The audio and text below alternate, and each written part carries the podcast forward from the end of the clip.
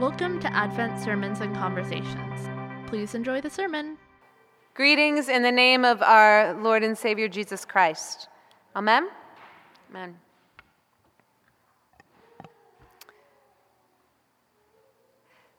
God is dead, we cry. The echoes of bombs reverberate in our ears. The acrid stench of chemical warfare clinging to our nostrils. The sight of that body hanging broken and battered. God is dead, and we have killed him. How can it be any other way? We feel the distended bellies of hunger. We taste the residue of gunpowder on our fingers. We know sorrow.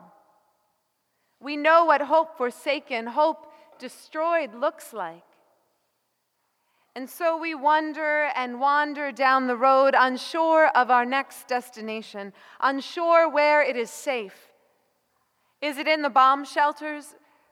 The increased insurance package, the walled community, the armed guards in academic hallways, the numbness of conspicuous purchasing of consumables, creating illusions of control. To Emmaus, we cry. We will find safety in Emmaus. There must be somewhere, something that is safe and unchanging. It looks like God has left the building. Thank you very much. And I don't know where to go next. And so tired, so tired, leaving Jerusalem one foot in front of the other, we walk the dusty, paved, littered, broken road, each step heavy with the weight of grief. Together but alone, hardened, fearful silent. We cease to notice our surroundings in our vigilance. We see shadows instead of light, terror rather than opportunity, endings, not beginnings. And so tired, so tired, into, onto, intersecting our path, new travelers arrive the single mother, the homeless man, the Iraqi vet, the immigrant new to the scene, seemingly unaware of the dangerous shadows signifying the end. What has happened, they ask, and we pour out our hearts, our story, the nightmare we see and cannot wake from. God is dead, we declare, killed at the finish line. We saw it on the news. CNN showed it. We saw it firsthand at the foot of the cross. We see it again and again, replayed in our mind's eye, a loop without lapse, footage without end. We had such hope we share. Hope that this would be different, that we would be safe, but we allowed the same old evil to rear its head, and our hope was struck down in its venomous sight. And so we go to Emmaus to find to find something else. You can come with us, we say. I can come with you, replies the ex con, the hotel maid, the runaway teen. I will walk with you. And so tired, two become three, so tired they continue their journey left, right, left, right, marching for what they hope will bring security, serenity, something to fill the void. But hunger happens as it will to us all. The twist of emptiness in collective tummies signals a rest, a stopping point, a breath in the midst of the haze of grief and seeking. The world has ended, but bodies still demand. They don't know that hope has died. And so tired, so tired, they sit we sit, and he, she, this strange companion, takes the multi grain pumpernickel, whole wheat, gluten free, half carb rye white bread and breaks it.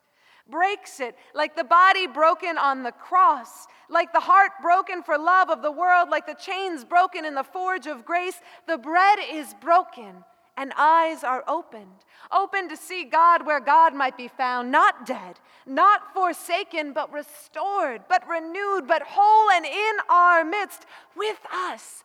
God with us.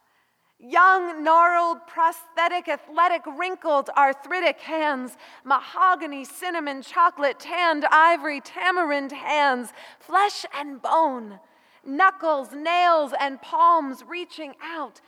Jesus, offering to sate the hunger that plagues us, offering just bread and more than bread, offering hope beyond circumstance, vision beyond sight making holy our bodies, making holy our world, making possible what is to come.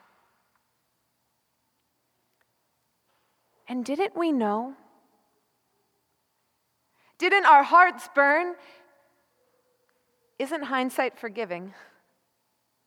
As we listened to the stranger, to the widow, to the orphan, to the broker, as we listened, our hearts burned, our stomachs turned, our discomfort rose because we glimpsed something more.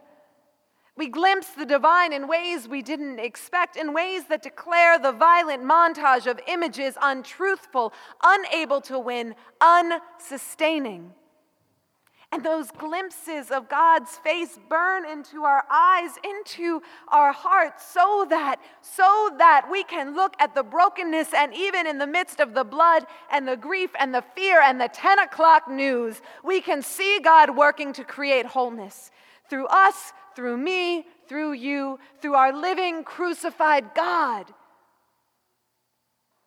The day old, the bread the day old bargain bin artisanal flat challah whole wheat Jesus bread of life was broken. Yes, was broken, but not beaten. The body of Christ given for you. Take and eat. You are what you eat. Oprah says so, and so does God. Take and eat.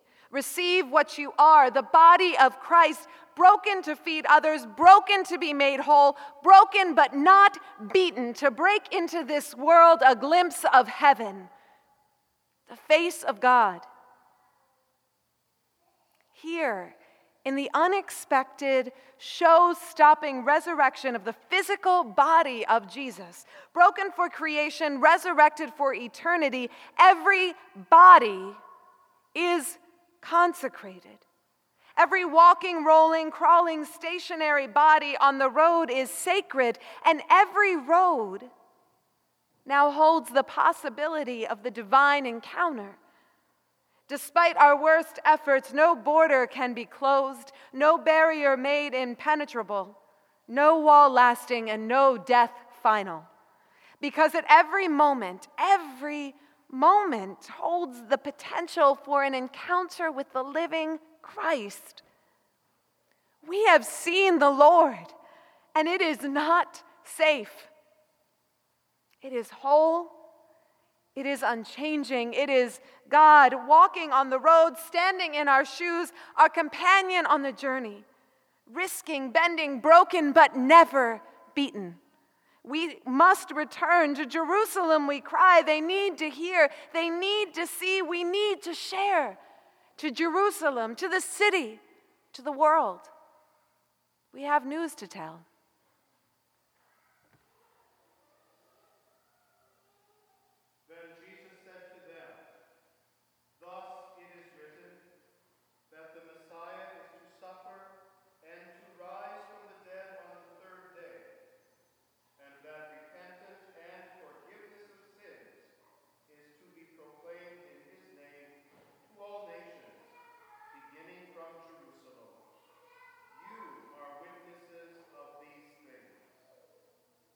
Amen.